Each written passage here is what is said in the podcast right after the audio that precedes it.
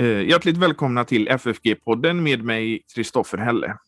Idag så gästas vi återigen av eh, Håkon Långström och jag säger välkommen till dig Håkon. Tackar. Och eh, vi ska tala om din nyöversättning av Ros, no, några av Ros betraktelser. Men först ska jag påminna uh, våra lyssnare att om man vill ge ett bidrag till podden så kan man göra det på Swish. Numret är 123 100 8457 och eh, så märker man det med FFG gåva eller FFG podcast så kommer det fram till rätt.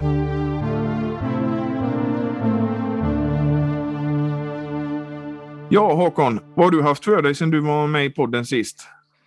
Ja, vi har flyttat ner till, eh, som vi brukar göra, till Orust, men det blev tidigare i år. Och eh, den stora händelsen rent, eh, eh, vad ska jag säga, inte världsligt, för det är det inte, det är både och, men, det var att man, den efterlängtade eh, vaccinationssprutan fick jag på Älvsjömässan eh, och, för nu fem veckor sedan och det är ganska skönt.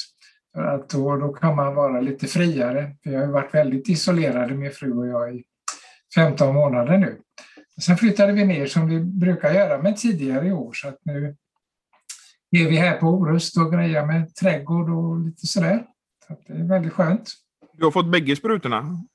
Nej, tyvärr inte. Nej, okay, nej. Utan de har förlängt intervallet så att eh, man får vänta 9 till 12 veckor på, på spruta 2. Men tydligen ska spruta 1 vara ganska effektiv, säger de. Så att, eh, Vil vilket ja, man får vaccin? lita på myndigheterna. Vilket vaccin fick du? Jag fick Astra och det var inte valbart utan jag frågade. Nej, nej, nej. Det är bestämt ovan och efter, det vill säga regionen Stockholm då. Mm. Eh, ja, men eh, det, det gick bra. Så att jag är väldigt nöjd att ha fått den. Du har inte haft några biverkningar och så? Nej, bara det där korta som man får dagen efter så får man lite feber och lite influensaliknande symptom. Så där. Och det tog jag som ett tecken på att det var lite krut i den där sprutan. Så att det hade effekt på kroppen. Mm. Ja, men då får du åka tillbaka till Stockholm och ta den andra sprutan då? Nej, jag, jag håller på att försöka vara... De kallar det för vaccinturist om man är i fel region. Ja, okay, jag, har ja. inte lyckats, jag har inte lyckats ännu, men eh, antagligen blir det så att jag får åka upp och ta den. Men då, då får jag göra det. Ja. Ja. Ja, det är tur att det är många äldre som känner sig lite friare nu när eh, ja. vaccinationen har... Eh... Ja, det, det, det är en skillnad faktiskt. Man vågar gå i affärer. Man ska ju vara försiktig och man aktar sig för folksamlingar och, och sådär naturligtvis. Men, mm. Men det är skönt, så det, det är gott. Och det, är, det är en vetenskaplig och teknologisk bedrift att få fram ett vaccin så här fort. Eh, faktiskt. Så det, det, gick ju på ett år att få fram det här, ett fungerande vaccin. Det, det är imponerande. Sen kanske man är lite mindre imponerad av hur regionen sköter bokningar och sånt, men, men det är en annan sak. Ja, det är en annan sak. Det, men vi som inte är så gamla som, som inte är så kroppsligt gamla. De säger att jag är gammal i sinnet men inte så kroppsligt gammal. Eh, vi får vänta lite. Ja, men det kommer fas 4 nu tror jag. Ja, det är möjligt. De, mm. Vi får ju inte boka tider än i alla fall. Nej, men det är nog snart nu tror jag. Det är det, ja. Men jag vet att vissa får vänta till... Vissa som tog... Eh, de får vänta till augusti nu. För att det ska, de som tar, eh, ger vaccin ska ha sin semester också. Ja, ja. Så det är många som, många som är irriterade på eh, logistiken kring det här. Mm, jag har förstått det. Ja. Och det andra som jag sysslar med, som inte, ja, man kan göra teologi av mycket, men installerat eh, solceller på taket. Mm. Att man kan producera sin egen el. Och det tycker jag är trevligt också. Ja, ja. Det, eh, då får du inte så hög elräkning kanske? Nej, precis. och det som jag inte förbrukar det säljer jag då till ett bra pris. Att, eh, Men eh, då, får du, då får du hoppas att det kommer någon sol och att det blir en solig sommar. Ja, precis. Jag har inte fått lov att köra igång den ännu, det är lite byråkrati kring det, men jag har smygprovat den att den, den ger bra effekt. Men, men, man får inte koppla in den på nätet för den. Man får behöriga tillstånd. Och nätägaren som det heter nu.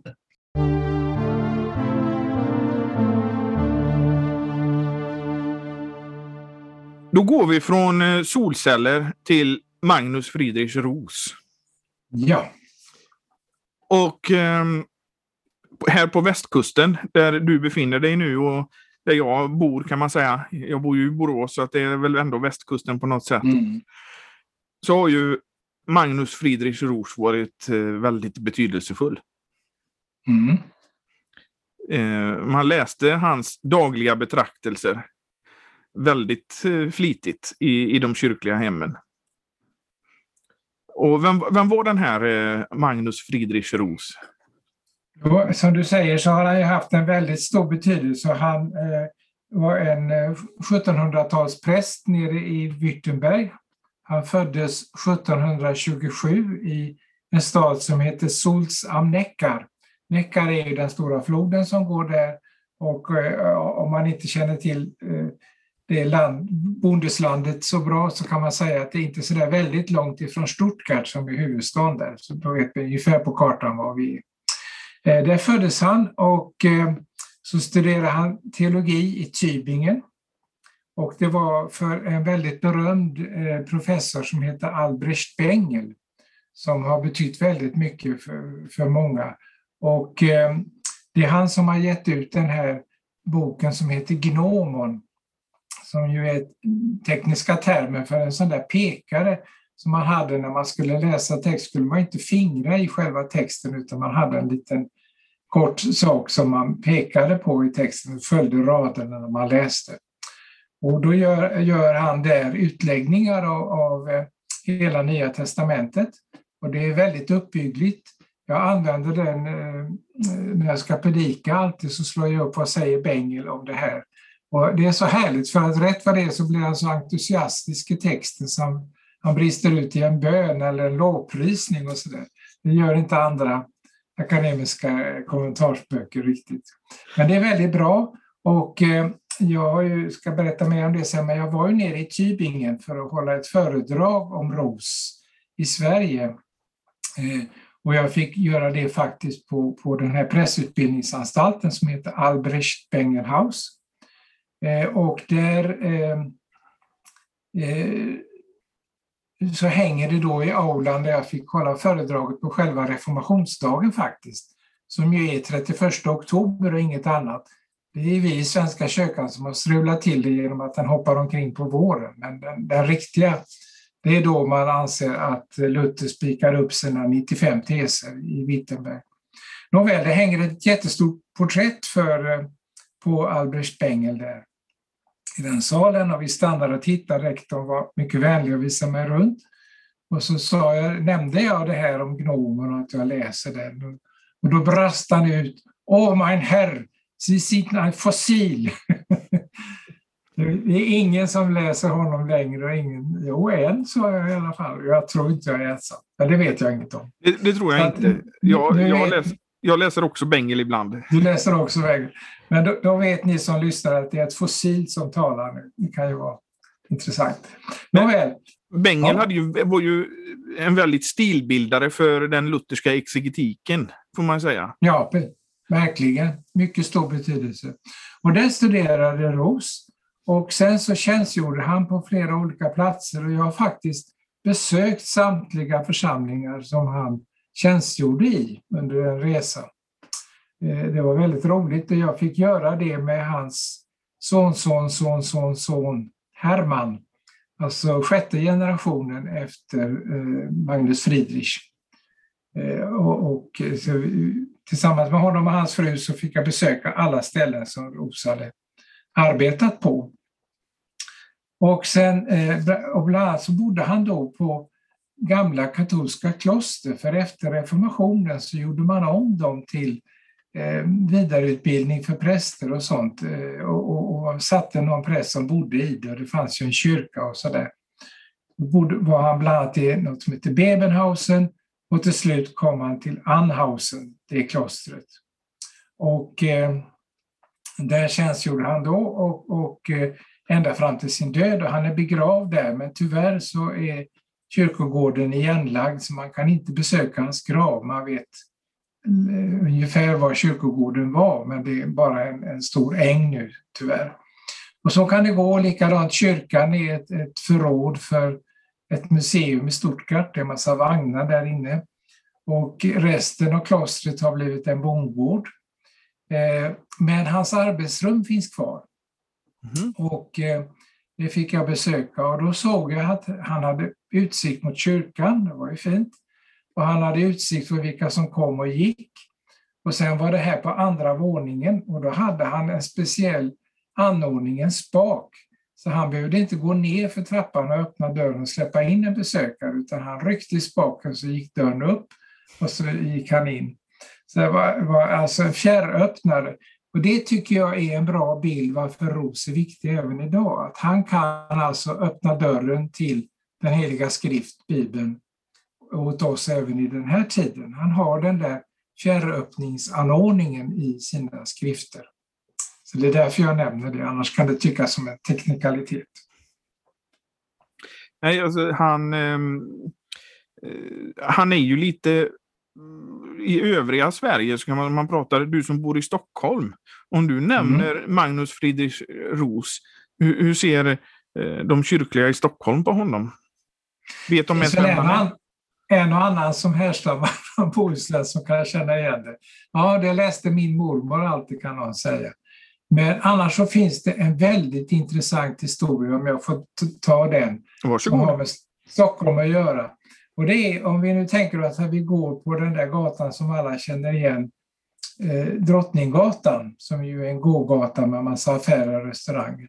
Om vi tänker oss att vi går den och så går vi norrut och så går vi upp för backen som den, den går vidare i. Och då finns det på vänster hand ett eh, hyreshus som heter Blå tornet. Och där kan man gå upp, för där finns nämligen Strindbergsmuseet. Och då är det så intressant att där kan man då besöka Strindbergs hem och hans sängkammare och när han hade dött så skulle ju ärkebiskopen Nathan Söderblom begrava honom. Och han hade aldrig, han, han hade kanske träffat Strindberg, det får man väl anta, men han hade aldrig varit hemma hos honom. Så han sa, jag vill gärna se hur Strindbergs hem ser ut innan jag har begravningen. Okej, okay, sa de, varsågod, och, och, eh, det går så fint att komma. Så då kommer Och då ser han på nattduksbordet vid sängen, ett litet vitt nattduksbord, står där fortfarande, så ligger det två böcker. Där ligger Bibeln, väl använd, och där ligger Ros betraktelser. Och då tar han upp eh, eh det här Ros betraktelse och tittar i den och då ser han att Strindberg gjort väldigt mycket kommentarer i kanten, vikt lite hörn, det får man tydligen göra om man är stor författare på en bok, eh, han skulle komma ihåg. Och så ser han att det finns ett särskilt eh, ställe som, som eh, eh Strindberg har fäst sig oerhört mycket för, kommenterat mycket och läst mycket och som betyder oerhört mycket för honom. Och vad är det för ett bibelord som det utgår ifrån? Jo, det är det här. Om vårt hjärta fördömer oss är dock Gud större än vårt hjärta och vet allt. Eh, ett väldigt fint eh, citat från första Johannesbrevet 3 och 22. Och det där citeras ett litet brottstycke ur det ofta idag. Gud är större. Det har ärkebiskopen som valspråk till exempel. Men man ska ju ha med hela sammanhanget, tycker jag. Mm. Och då är det det här, om vårt hjärta fördömer oss så är dock Gud större än vårt hjärta och vet allt. Och den betraktelsen kan man, kan man gott läsa i, och se vad det var som, som grep Strindberg så väldigt mycket. Han var ju en förnekare, en gudsförnekare och, eh, väldigt anti kristendomen, men blev sen kristen på slutet. Och det här gjorde att ärkebiskopen Nathan Söderblom, när han skulle begrava Strindberg på Norra kyrkogården, så ändrade han sig. Han skrev inget griftetal, utan han läste bara upp det här bibelordet. Det var det enda, för det här betydde så mycket. Så, så att eh, det gjorde starkt intryck även på Lotta Söderblom. Och sen står ju korset där på Strindbergs grav. Eh, eh, o crux ave spes unica. Det brukar alltid felciteras överallt, men så står det bokstavligen. O, o kors var hälsa mitt enda hopp. Det förordade, förordnade Strindberg att det skulle stå på hans, på hans grav. Det är en stark historia. Alltså menar jag att Ros har haft betydelse inte bara för västkusten utan även för Stockholm och, och i viss mening kanske för hela Sverige eftersom Strindberg var en betydande författare. Ja. Eh, jag tänkte om vi nämner eh, Bengel och Ros ja. så är det ju de två namnen eh, som kommer upp när man pratar om det här med Württemberg-pietism. Just precis. Och eh, Det här är ju ämnen som jag är intresserad av för att jag och, och har läst en del kring det. för att Man läser till exempel eh, vad Schartau skriver om pietism så säger han jag är absolut inte pietist. Jag, jag, folk beskyller mig för att vara pietist men jag är inte pietist, säger han. Och sen så om vi tittar på en, en av hans mest kända lärjungar, så Henrik Florus Ringius, så ser han att ja, eh, man är inte kristen om man inte är pietist. Mm. Och det, det, här har jag ju kommit fram till att det är ju i mångt och mycket en definitionsfråga. Precis. Just. För om du bara säger pietism så, så är det väldigt brett och väldigt olikt. Ja, och det finns ju en utveckling också av pietismen. Eh, som, vi, vi, som vi vet så började den ju med Spener i, i Berlin. Mm. Eh, och, det intressanta är att Spener eh, kunde ju blivit pastor primarius i Stockholm. Det var på tal, men det blev aldrig så. Man kan ju fundera på vad det skulle ha betytt. Men om Spener och hans skrifter så säger ju Schartau på ett ställe, det är bara guld. Och det är ett högt betyg, för vi vet att Schartau var väldigt noggrann. Och han säger om Ros betraktelse att det är väldigt fint, men det är, kan vara fel även där. och när han går igenom psalmböckerna i 1819 års psalmbok så, så kategoriserar han i dem de som är fördärvade och de som är något lite förbättrade och sådär. Så han är verkligen noga. Eh, men eftersom han säger det om Spener, som ju är pietismens eh, anfader så att säga, så får man nog ändå sortera in Schartau som just som du var inne på, Württemberg pietist. För, för det är väldigt tydligt att han är påverkad av det tycker jag. Jo, men alltså, jag, jag, min analys av det är att den här Württemberg-pietismen, det är ortodoxin eh, som har blivit lite mer personlig med en tillämpning. Och tillämpning är ju också Schartaus eh, lite kännetecken eh, på det sättet. Så att istället för den här rent dogmatiska ortodoxin som kanske hade blivit lite stel där i, mm. på 1700-talet så, så kommer eh, Ros och Bengel och gör den här ortodoxin lite mer tillämplig. Ja, precis, och, och betonar den där personliga tillämpningen för, för de olika nådastånden, de där tre som vi vet med sovande och väckta och, mm. och omvända människor. Eh, och Eh, och nådens ordning hör ju hemma där också. Så, att, eh, så det är ju egentligen eh, urkyrkligt på ett sätt kan man säga och, och, och, det är som du säger väldigt ortodoxt i den goda meningen.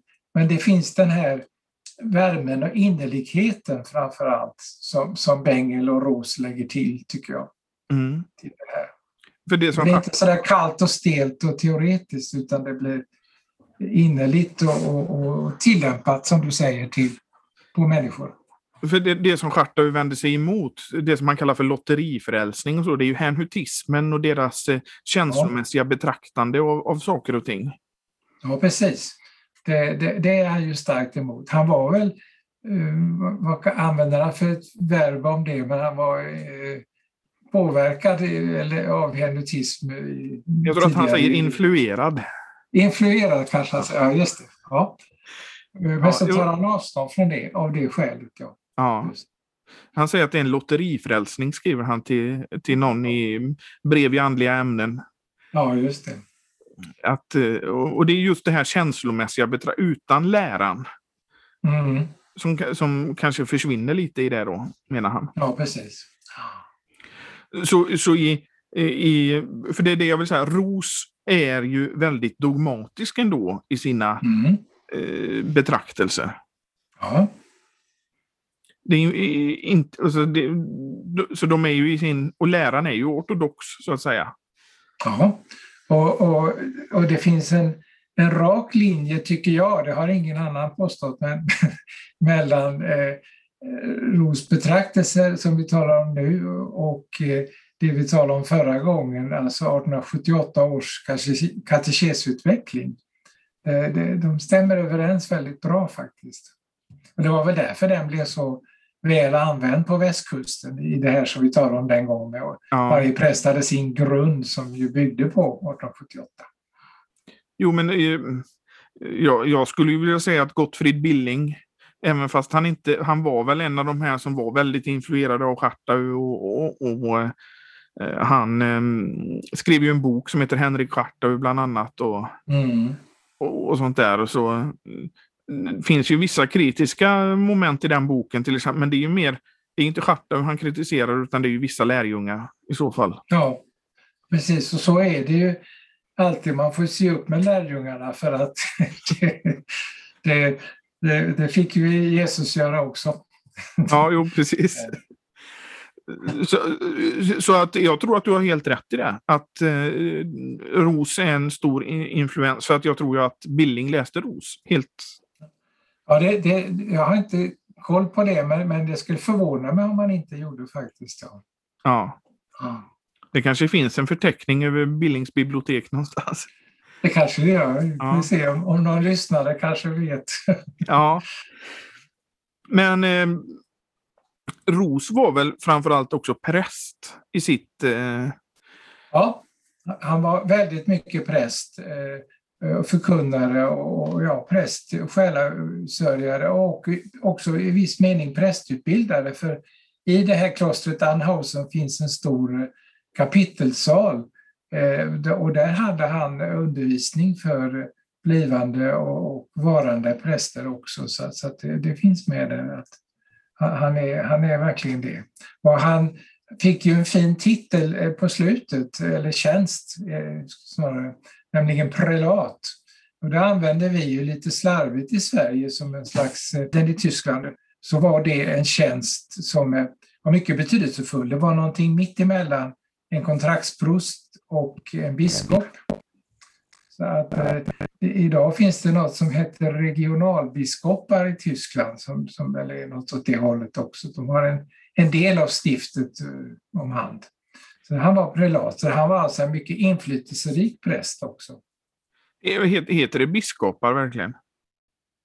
I Tyskland har de, inte alla landeskircher, men, men väldigt många har bischof. Ah, okay, ah. Och, och de, eh, tyskarna är inte rädda för, för feminin ändelse, så är det en kvinnlig biskop så heter hon Bischöfin. Ja. så de, de böjer det och, och så. Men, men, det finns det. Ja. Men eh, det, det, här Ros betraktelser, det, det, det kända som, som jag vet så är det utgivet i två, två band med mm. Hillers sånger. Just precis. Här, ja. Precis, ja. ja. Och det här Hilders sånger, det är ju en lite speciell historia det också. Ja, och det är ju Filip Friedrich Hiller som, som eh, var lite tidigare än, eh, än eh, nu ska vi se, vad han, när han var född, om jag, ja, vi får kolla det, men han var lite tidigare än Ros. Men, men han gav eh, ut väldigt många sånger. Jag har en bok där han har 1054 sånger. Vi skulle nog kalla dem salmer för det är egentligen det det är. Men det beror på vilken sammanhang man rör sig om man kallar det psalm eller sång. Vi har en, en enda i Svenska psalmboken. En enda. Men det finns, eh, och då gav han ut en bok som är en sång, eh, ett bibelord och sen en sång till det för varje morgon och afton under året. Och det var den som Magnus Friedrich Roos sen utgick ifrån. Han utgick från den och eh, skrev över samma bibelord. Och sen eh, har man på senare tid så fogade man ihop de här två så att man har i de här blå böckerna så har man först eh, Ros, bibelordet, sen Ros betraktelse och sen kommer Hillers sång på den. Mm. Så att det finns 732 stycken då. Men han, han var väl lite sjuklig? Ja, jag vet inte exakt vad det var han, han eh, fick för sjukdom, men han förlorade talförmågan helt. Och det är ju naturligtvis förskräckligt för en präst att inte kunna, kunna höra. Så. Mm. Och då övergick han till att skriva sånger istället, så att han, han, han kunde predika på det sättet. Mm. Och han gör också i, i den här originaldelen så gör han små korta, bara tre, fyra rader utläggning om eh, bibelordet och sen kommer sången. Så han, han gjorde de här, skrev de här sångerna då för att han, han kunde helt enkelt inte uttrycka sig verbalt? Nej, nej precis. Men vilken sjukdom det har jag inte Nej, det, det vet jag inte. Jag vet att det. Nej. Men, men det, det, det, är bakgrunden till det. Och Ros tyckte mycket om det här och så skrev han över samma bibelord. Så att, eh. och han, han eh, har ju en... Eh, eh vad det är han vill med det här är ju att, att det ska kunna användas då dels i, i husandakten, Christliches Hausbok, Kristlig husbok heter den ju på tyska, eh, och, eh, men också för enskild läsning. Och det är väl så den används på västkusten också, dels i husandakten och dels för enskild läsning. Jag vill gå in på det lite, för eh, om du tar eh, här på västkusten så har den ju varit väldigt, väldigt läst. Ja.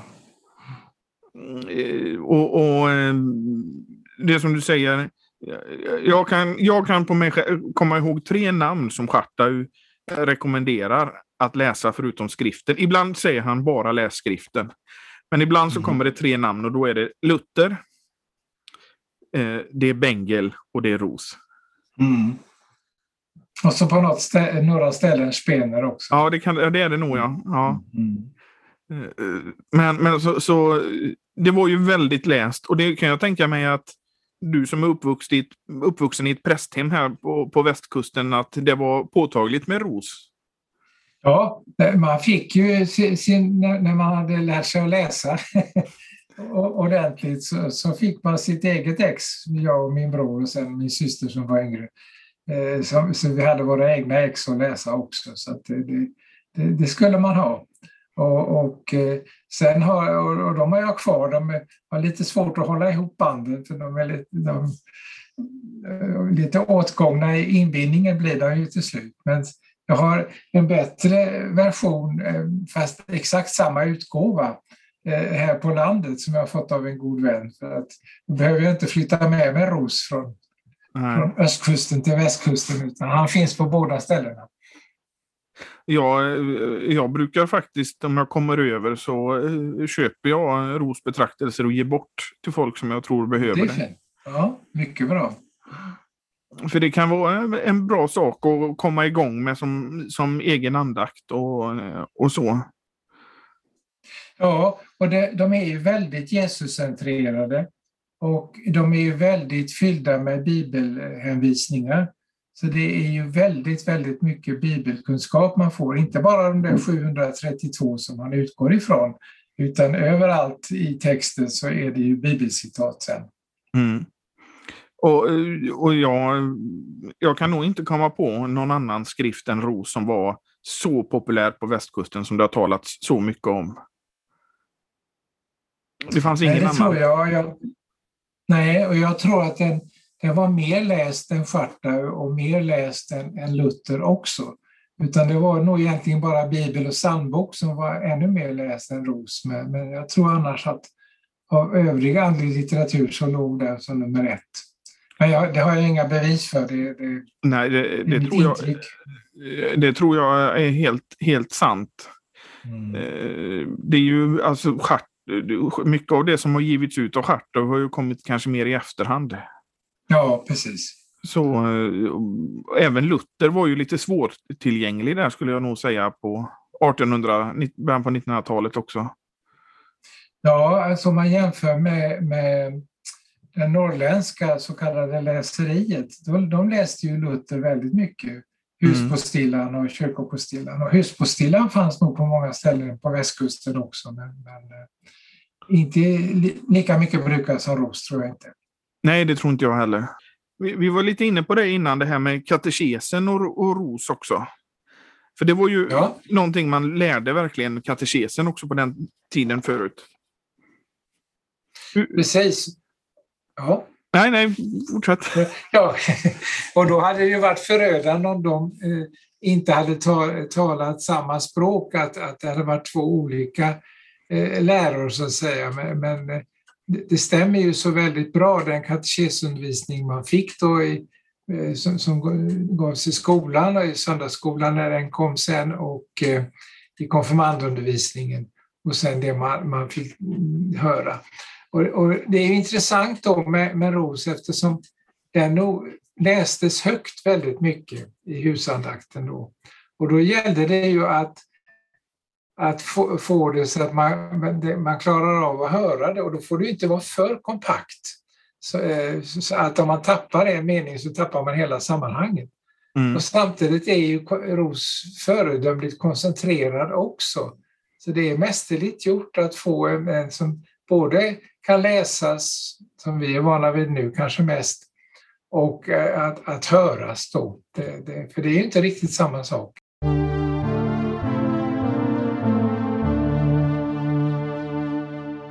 Du har ju då gjort en nyöversättning över en, en månad är det va? Det är för en månad, ja. en månad, ja. Och vi ska säga till, till våra lyssnare att det ligger en länk i avsnittsbeskrivningen till var man kan köpa boken. Så om man vill köpa den så finns en länk i avsnittsbeskrivningen. Och, och en månad har du översatt, nyöversatt. Hur, ja, hur fick du alltså idén det, till det? Jo, eh, det, det, är 31 stycken så det är inte en specifik månad. Jag har inte tagit en månad heller utan jag har tagit 31 betraktelser helt enkelt. Både morgon och aftonbetraktelser. Så det, det ska räcka till en månad. Och det är en bok som ska vara lätt att ha med sig på resor och sådär. Och det var så här att, att jag upptäckte att, att de yngre, jag är ju 75 år så att jag hör till de äldre nu får jag inse, eh, de hade väldigt svårt med, med många ord och uttryck i ROS. Det, ble, det blev gammaldags. Och eh, översättningen var ju från, från eh, 30-talet om jag minns rätt. Eh, så, så att eh, då, det händer ju mycket med svenska språket som vi talade om sist när det gäller katekesutvecklingen också. Och då tänkte jag om man nu skulle överföra det här till ett språk som inte gav det här motståndet men ändå var innerligt och värdigt och, och sådär. Eh, så jag försökte att modernisera eh, betraktelserna och det gick inte alls. Det blev ingen ordning på det. Det blev inte alls bra. Så jag tänkte, vad ska jag göra nu? För jag, jag hade ändå velat göra en sån sak. Och då gick jag tillbaka till originalet, alltså 1700-talstyskan och gjorde en ny översättning direkt från tyska. Och så det var mycket, mycket lättare. Det kanske låter konstigt, men det var faktiskt väldigt mycket lättare att göra det. Så det är det jag har gjort. Eh, och sen har han naturligtvis, det klingar ju med efter att ha läst Ros ett helt liv, så, så klingar naturligtvis gamla svenska orden med också. Eh, men eh, så, så, gick det till. Så att nu har det blivit då 31 stycken som man, som man kan ha. Och boken heter En doft av salighet, för jag tycker det är det som, som eh, den ger helt enkelt. Salighetssaken handlar det om. Det kommer från den här eh, julsalmen. Det är en ros utsprungen, mm. doft av salighet. Hur, hur gjorde du urvalet av de här 31? Ja, det, det var, var, väl... Eh, det är naturligtvis personligt. Man kan göra många urval av 732. Eh, så att eh, jag tog, jag tänkte jag tar med den där som Strindberg var så förtjust i till exempel. Mm. Och, och, så tog jag med en annan som, som jag tycker också är väldigt talande. Jag kanske ska läsa, få läsa upp den sen på slutet av ja. det här programmet. Eh, och, och, så vidare. Så, så, att jag tittade och bläddrade och, och tog med en del och, och tänkte nej, jag tar den här istället och sådär. Men, men det är naturligtvis väldigt personligt gjort. Eh, men ändå försökt att få det lite allmängiltigt och täcka lite olika saker så att det inte blir eh, bara favoriter så att säga utan, utan att det blir lite allmängiltigt. Mm. Och hur lång tid tog det här att göra? Det kommer jag inte ihåg längre. Eh, det, var, det var så roligt att göra det så att nej, jag, jag kan inte säga det. Jag höll väl på jag höll väl på ett par, tre månader kanske, men inte på heltid naturligtvis. Men, men eh, ja, jag tog det allt eftersom. Men när du gjorde den här, var det, upptäckte du någonting nytt hos Ros eller var, var det, det samma gamla? Eller? Ja, det, det, var nog inte så mycket nyupptäckter, men, men eh, jag upptäckte att eh, det är ju väldigt långa meningar i den svenska översättningen, den gamla mm. klassiska. Eh, men det var ännu längre i tyskan. Så att jag tänkte att det går ju inte idag. Det, fungerar ju inte för, för nutida läsare. Så att om det var fem, en mening med, förut blev kanske fem nya meningar då. Och då är det ju, får man ju fundera på så att man inte förstör innehållet och sammanhanget. Och framför allt får det ju inte vara vilseledande. Det är nästan det allra viktigaste. Det får inte leda någon fel. Det, det, det vore det värsta. Så att det, det är det viktigaste. Men 1700-talstyskan är väl inte den lättaste att, att läsa? Även för en som är duktig på tyska? Ja, men, men jag har läst så mycket av det för att eh, jag har läst eh, Bengel på originalspråk och alla, mycket, mycket litteratur. Så att det, det satt nog det. Det, men det är med det som är frakturstilen som jag tyckte som gymnasist, men det är ju fullständigt omöjligt att skilja på F och S och sådär. Eh, men min pappa var väldigt klok så han tvingade mig inte att lära mig frakturstil men sa att du kommer, titta här så mycket böcker jag har som är med frakturstil, om du ska kunna ta del av dem så, så måste du. Så då blev det lite äventyr det där. Så att, eh, jag lärde mig som tonåring att läsa eh, frakturstil. Och, och eh, så, så, det är lite samma med 1700-talstyskan faktiskt. Men som, Bara man kommer in i det så. Ja, nej, jag håller med dig. Jag läser ju frakturstil som, som ingenting heller. Mm. Eh, jag, till exempel tre band med Fjällstedts bibel med kommentarer i frakturstil som jag faktiskt använder en hel del och andra böcker ja. i frakturstil och sånt där. Första gången jag läste biblisk katekes var i frakturstil till exempel. Ja. Sådana här saker. Så, mm, så det, det, det, det, är bra att kunna. Sen har jag faktiskt lyckats få ett, ett sånt här OCR-program, ett sånt här inskanningsprogram. Att, att lära sig att kunna skanna in frakturstil. Mm. Det tror inte datamänniskor på att, att det går, men det gör det faktiskt. Det gör det? Ja, det visste jag inte. Det, se vad den moderna tekniken kan erbjuda oss. Ja, och idag, det här är så länge sedan så att idag kanske det finns ett program som gör det. Det har jag inte kollat. Men, men jag tog ett vanligt sånt där som jag hade och, och tänkte det ska kunna lära sig att ta det här. Och det kunde det. Ja, det ser man. Jag har aldrig gjort det själv, men det är intressant. För det finns ju mycket som eh, egentligen som är väldigt nyttigt som bara är utgivet på frakturstil. Ja, det är just det. Det är, det är precis det. Eh, så är det. Så min pappa var väldigt klok där som, som lockade med allt det som jag inte skulle kunna ta del av om jag inte lärde mig det här. Så det, det är alldeles riktigt som du säger. Mm. Och det är inte så svårt när man väl kommer in i det? Nej, nej. Efter ett tag så tänker man inte på det det som kan vara svårt är när det, till exempel i Fjällstedt så blir ju hans kommentarer lite i mindre stil. Så får man sitta och titta väldigt noga för att se vad som ja. står. Och så. Och det, det, är det där med F och S som bara skiljer sig med ett hårtunt litet tvärstreck. Ja. Mm. Nej, men det, det, det, är intressant. När man, det öppnar sig en helt ny värld faktiskt där man kan läsa frakturstil. Ja. Och eh, sen fick du den här boken utgiven om ros. Ja, på Artros förlag. Ja. Mm. ja. Uh, Vad, vad har du fått för respons efter du har gett ut boken? Nej, inte, inte, man får inte så mycket respons tror jag. Men, men en del i alla fall har varit tacksamma för den och, och sådär. Sen, men sen är det ju det som, som ja, det är ett särskilt program egentligen. Varför läser eh, Eh, människor så lite andlig litteratur nu för tiden? Och, och, för det är ett problem, och speciellt bland präster. Jag brukar tjata på, på kollegor och, så att man måste läsa teologisk litteratur och sådär. Eh, men det är, det är mycket. Så det, det, kanske är så att det måste läsas in så det blir ljudböcker istället. Det, det kanske är det som går idag. Det är möjligt. Det, Då är vi tillbaka det... vid husandakten när man lyssnar till Ros.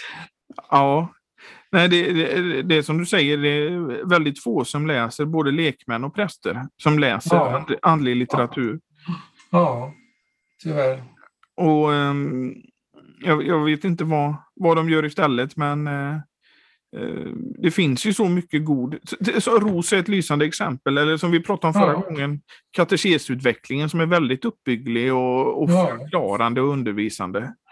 Ja, det, det, så är det. Och det, det, jag läser ju väldigt mycket eh, sånt som ges ut idag genom att jag sitter i Profides styrelse.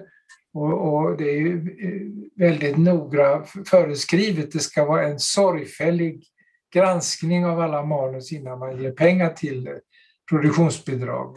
Mm. Och, eh, och, och, då tänker jag ofta på att eh, de som man då säger, men det här är en riktigt bra bok, den ska vi stödja och ge ut. Alltså, frågan är hur många kommer att läsa den sen? Men, men eh, det finns i alla fall tillgängligt då. Det, mm. det. är, det är väl så att det är väl en, en ständig fråga. Hur många kommer läsa? Vad finns det för intresse? Man kan ju vara väldigt ja. uppe i någonting själv, men andra är inte lika intresserade. Nej, nej så, så, så är det. Och det. Så det är nog inte så lätt att vara eh, andligt, eh, bokförlag för andlig litteratur idag, tror jag. Men, men de kämpar på, de som finns, och det ska de ha eh, mycket heder av, tycker jag. Men eh, eh sen jag kan tänka mig att det fortfarande finns en, när det gäller ros, så eh, tror jag att många här, de som fortfarande läser Ros på västkusten, de är så vana vid den gamla också. Ja, de vill nog inte byta. Så det är inte tänkt att de ska göra det heller, utan det här var för att nå nya. Mm. Eh, så att det är ju som, som professor Olof Bexell som är eh, preses i, i Profide Christianissimo. Så han tittar på mig med, med glimten i ögat och sa Håkon, du ska du ska ge ros åter till svenska folket. ja, jo, det kan man ju hoppas. Eh, men nu, nu finns i alla fall inte ursäkten att det är för gammaldags språk. Nej. Men den som är van vid det gamla vill nog fortsätta. Eh, och det, så gör jag ju själv. Jag läser ju fortfarande den gamla då. Ja. Jag läser den gamla också. Det, det, eh, den är en av mina andaktsböcker så att säga som jag mm som jag läser. Jag tänkte det, på... En... Det, ja. Nej, fortsätt. Ja, det märkliga med Ros betraktelser är ju att, att de fungerar i alla olika sammanhang. Alltså ena året, eftersom man läser det, så kanske man är, är sjuk och svag eller ligger på sjukhus eller är ledsen eller motgångar eller vad det nu var. Så läser man det. Nästa, ett annat år när man läser exakt samma betraktelse så kan man kanske jublande grad, det, det är framgång och allt, allt, livet är härligt och så vidare. Och så vidare. Och, och det fungerar, samma text fungerar i båda sinnestillstånden. Det är mycket märkligt. Jag mm. menar, det finns ju andra texter om man är riktigt dålig eh, och ligger på sjukhus och så kommer det sjukhus eh, radion någon, någon hejig sån här sång. Jag är så glad, jag är så glad, jag är så glad. Det, det funkar ju inte. Nej. Eh, det blir man inte vare sig hjälpt eller glad eller tröstad av. Men, men, men ROS fungerar oavsett det. det. det. är min erfarenhet genom åren. Och, vi, och jag vet att jag inte är ensam om det. Vi brukar ju säga på, på västkusten här att, att bruka Guds ord. Och eh, med Guds ord så är det ja. ju också eh, god andaktslitteratur och goda predikningar som stämmer överens med Bibeln. Precis, exakt. Och eh, då är det ju, skulle jag nästan säga att främst ros man tänker på. Ja. Att, att det är ett sätt att helt enkelt bruka Guds ord. Ja, det är det, är det verkligen. Och det, det är ju det som står på, på basen på eh, utanför Lunds domkyrka. Folk undrar ju vad det står en person där därför att de är inte så bra på att tala om vem det är som står staty där tycker jag i, i det här fina centret de har. Men, men där står det bruka Guds ord, står det på sockeln där. Mm. Och det här är ett bra sätt att göra det. Utöver själva bibelläsningen givetvis i, i sitt sammanhang. Men, men ja, man får det utlagt. Ja, och god andakt, andaktslitteratur är, är ju viktigt för, för den kristne. Ja, behöver ju den födan liksom. Sen vet jag ju att eh, före detta biskopen i Skara stift, Helge Brattgård, eh, var också intresserad av ros. Ja. Han doktorerade väl på en avhandling om ros också om inte jag minns fel. Det kan hända ja. ja jag kommer inte riktigt ihåg det men, men ja. Men att jag är inte så eh, övertygad om att, att eh, Ros omsattes i hans teologi så att säga. Nej, jag har, jag har inte så god kläm. Jag, jag kände hans bror väl, som mm. var uppe i Stockholm, men, men inte biskopen lärde jag aldrig känna. Nej, jag vet, han, eh, han eh, gjorde någon avhandling på, eh, om Ros. Vad den nu hette. Mm. Vi ska se om jag kan få fram det här. Eh, Bibeln och människan i Magnus Friedrich Ros teologi. En systematisk studie i Württembergpietismen 1955. Ser du, ja, den borde man ju försöka få tag i och läsa. Ja. Det var intressant. Jag vet att eh, eh, Brattgård sa till en god vän till mig eh, som, var, som är präst i Skara stift att han gillade inte nådens ordning i alla fall. Det visste jag. Så mycket vet jag. Yes. Ja, jag gillar inte nådens ordning, hade han sagt. Så, eh, Nej, det finns ju de som inte gör det. Mm. Nej. Men det är ju en, eh, rätt förstådd så är det ju en, en, en nyckel och det, det, är ju inte vare sig Gertz eller Schartau eller, eller Luther som har uppfunnit den utan det är, kommer ju ur Bibeln själv faktiskt. Ja, det gör det. Och om våra lyssnare är intresserade av det här med nådens ordning så har ju jag och Pekka Heikkinen eh, gjort ett avsnitt där han går igenom nådens ordning. Så Precis. det kan man lyssna på i podden. Kan man... ja. finns. Och, eh, men nådens ordning och ros. Kan man, ja, kan man skönja nådens ordning där? Ja, det kan man, men, men ehm, den är inte, det är inte upplagt som predikningar så med, med tillämpning för de olika tillstånden i nådens ordning, men, men, det finns där. Saken finns där så att säga. Mm. Man skriver så här om sin önskan han gav ut den här Christliches Hausbok, alltså andaktsboken, att andaktsboken ska väcka och underhålla den sanna andakten hos många som läser den och bidra till en kraftig kunskap om den sanning som kommer från Gud och till att deras hjärtan ständigt vänder sig till Gud och till den helgelse som detta visar sig i. Och det är ju nådens ordning där. Mm. Där har vi ju eh, kallelsen, upplysningen, eh, eh, rättfärdiggörelsen, eh, nya födelsen och helgelsen. Ja. ja, det är intressant. Funderar du på att göra någonting mer med ROS eller är du, är du klar? Nej, klar blir man nog inte, men, men eh, ju, alltså, om det hade blivit ett väldigt sug efter det här och man har sagt att ja, men nu måste vi få, få hela, alla betraktelserna på det här språket så hade man ju haft en viss förpliktelse att försöka åstadkomma mer då. Men, men det suget har inte uppstått tyvärr. Så att, så att, Eh, vi får väl se om, om, om man ska göra fler. Men, eh. mm. men eh, jag tänkte att vi kunde avsluta med att ja. du eh, läser en betraktelse. Just det. Eh, och, eh, och sen efter det så ska jag läsa ett par av verserna som, som Hiller skrev. Vi var ju inne på Hiller också och hans sånger va, som, som hör samman med, med just det bibelordet. Och då är det ett ord från Saltarens 30 psalm, sjätte versen. På kvällen gästar gråt, på morgonen kommer jubel, står det i vår senaste översättning av Bibeln. På kvällen gästar gråt, på morgonen kommer jubel. Och Ro skriver så här. Eftersom det alltid finns mycket nöd här på jorden så är det även ikväll många som gråter.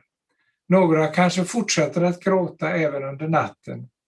Men om de under sin gråt vänder sig till Gud och om de törstar efter hans tröst och i sin bedrövelse vänder sig till honom, så kan det hända att glädjen nästa morgon bryter fram i deras hjärtan.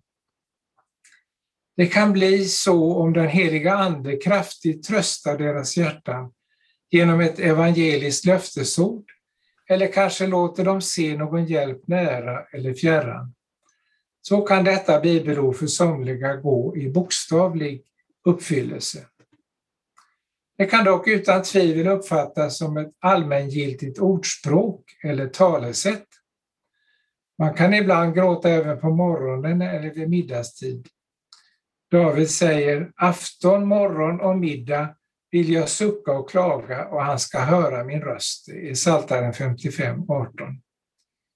Det må vara vid vilken tid på dagen som helst som man gråter så får man tänka på ordet. På kvällen gästar gråt, på morgonen kommer jubel. När man gråter så är det som om det vore kväll. Solen lyser inte mer, mörkret lägger sig över själen och människan föreställer sig att Guds, Guds vrede nu bryter ut över henne. Detta varar dock inte länge. Ett ögonblick varar Guds vrede och på bedrövelsens afton följer en glädjens morgon. Det är som ett ögonblick i jämförelse med de glädjefyllda timmarna och än mer om man jämför med den glädjefyllda evigheten. Och liksom det inte är långt mellan kvällen och morgonen så är det inte heller långt mellan gråtens och glädjens tider, där solen så att säga åter går upp och Herren låter sitt ansikte lysa igen. En gråtande människa kan väl ibland tänka att hon aldrig ska kunna sluta att gråta. Och en sörjande kan tänka att hon aldrig kan sluta att sörja. Men är hon en sann kristen och har den heliga Ande makten i hennes själ så kan hon inte hålla en sådan föresats. Hon kan inte hindra den heliga Ande att visa henne det som hon gråtit över från en ljusare eller åtminstone uthärdlig sida. Hon måste finna sig i att denne gudomliga Ande lossar hennes sorgdräkt och klär henne i glädje, som David säger. Endast den hårdnackat egensinnige kan hålla på med att sörja i månader och år. Och det skulle vara ett otroget knorrande mot Gud. På en troende kristen uppfylls alltid ordet på morgonen gästa gråt, på, eh, på kvällen gästar gråt, på morgonen kommer jubel. Även om han inte själv kan eller vill fatta glädjen så ska det ske som det heter hos Jesaja om Herrens befriade. Fröjd och glädje ska de få, sorg och suckan ska fly bort. Jesaja 35.10. När han länge nog har använt sin mun till jämmer och klagan så mättar Herren hans, hans begär med sitt goda, som det står i Psaltaren 103, så att han kan lova Herren och med glädje sjunga till hans ära. Vid upptagandet i den saliga evigheten bryter en glad glädjemorgon in. På den följer inte mer någon sorgens kväll. Då ska man väl kalla det som man har gråtit över här på jorden för någonting ont. Som Abraham sa om eh, hur Lazarus hade det på jorden. Lukas evangeliet 16 kapitel. Men ändå vara nöjd med Guds ledning. Man ska aldrig mer kunna gråta eftersom Gud ska torka alla tårar. Och så skrev Hilder så här. Bästa tröst är Herrens pris när jag sorgsen är. Världen på så många vis vållar mig besvär. Det lugnar mig att i tro och tålamod sjunga om att Gud är god. Pris vare dig. Har jag en sorge mången gång, till tröst ett ord är givet, att Herrens vrede ej är lång och han har lust till livet. Fast natten regnig är och kall, dock Herren Jesus vara skall, den klara morgonsolen. När jag ska skiljas hän en gång och Jesu då mig tröste, den sorgeafton mörk och lång, då du oss återlöste. Och låt mig sedan vakna nöjd till evighetens morgonfröjd, som vi med tårar hoppas. Amen. Eh, tack Håkon för att du ville vara med i podden igen. Tack själv, roligt. Och, och eh, vi påminner om att det finns en länk i avsnittsbeskrivningen där man kan köpa den här boken, En doft av salighet. Och eh, den som vill ge ett bidrag till den här podden kan göra det på Swish. Numret är 123 100 8457. Och så märker man det med FFG Podcast och eller FFG Gåva. Och för andra sätt att eh, ta del av församlingsfakultetens verksamhet, besök vår hemsida ffg.se. Det finns information om det. Och än en gång tack Håkon. Hoppas du är med i podden snart igen. Och så ja, säger vi återhörande nästa vecka till våra lyssnare. Hej då! Tack så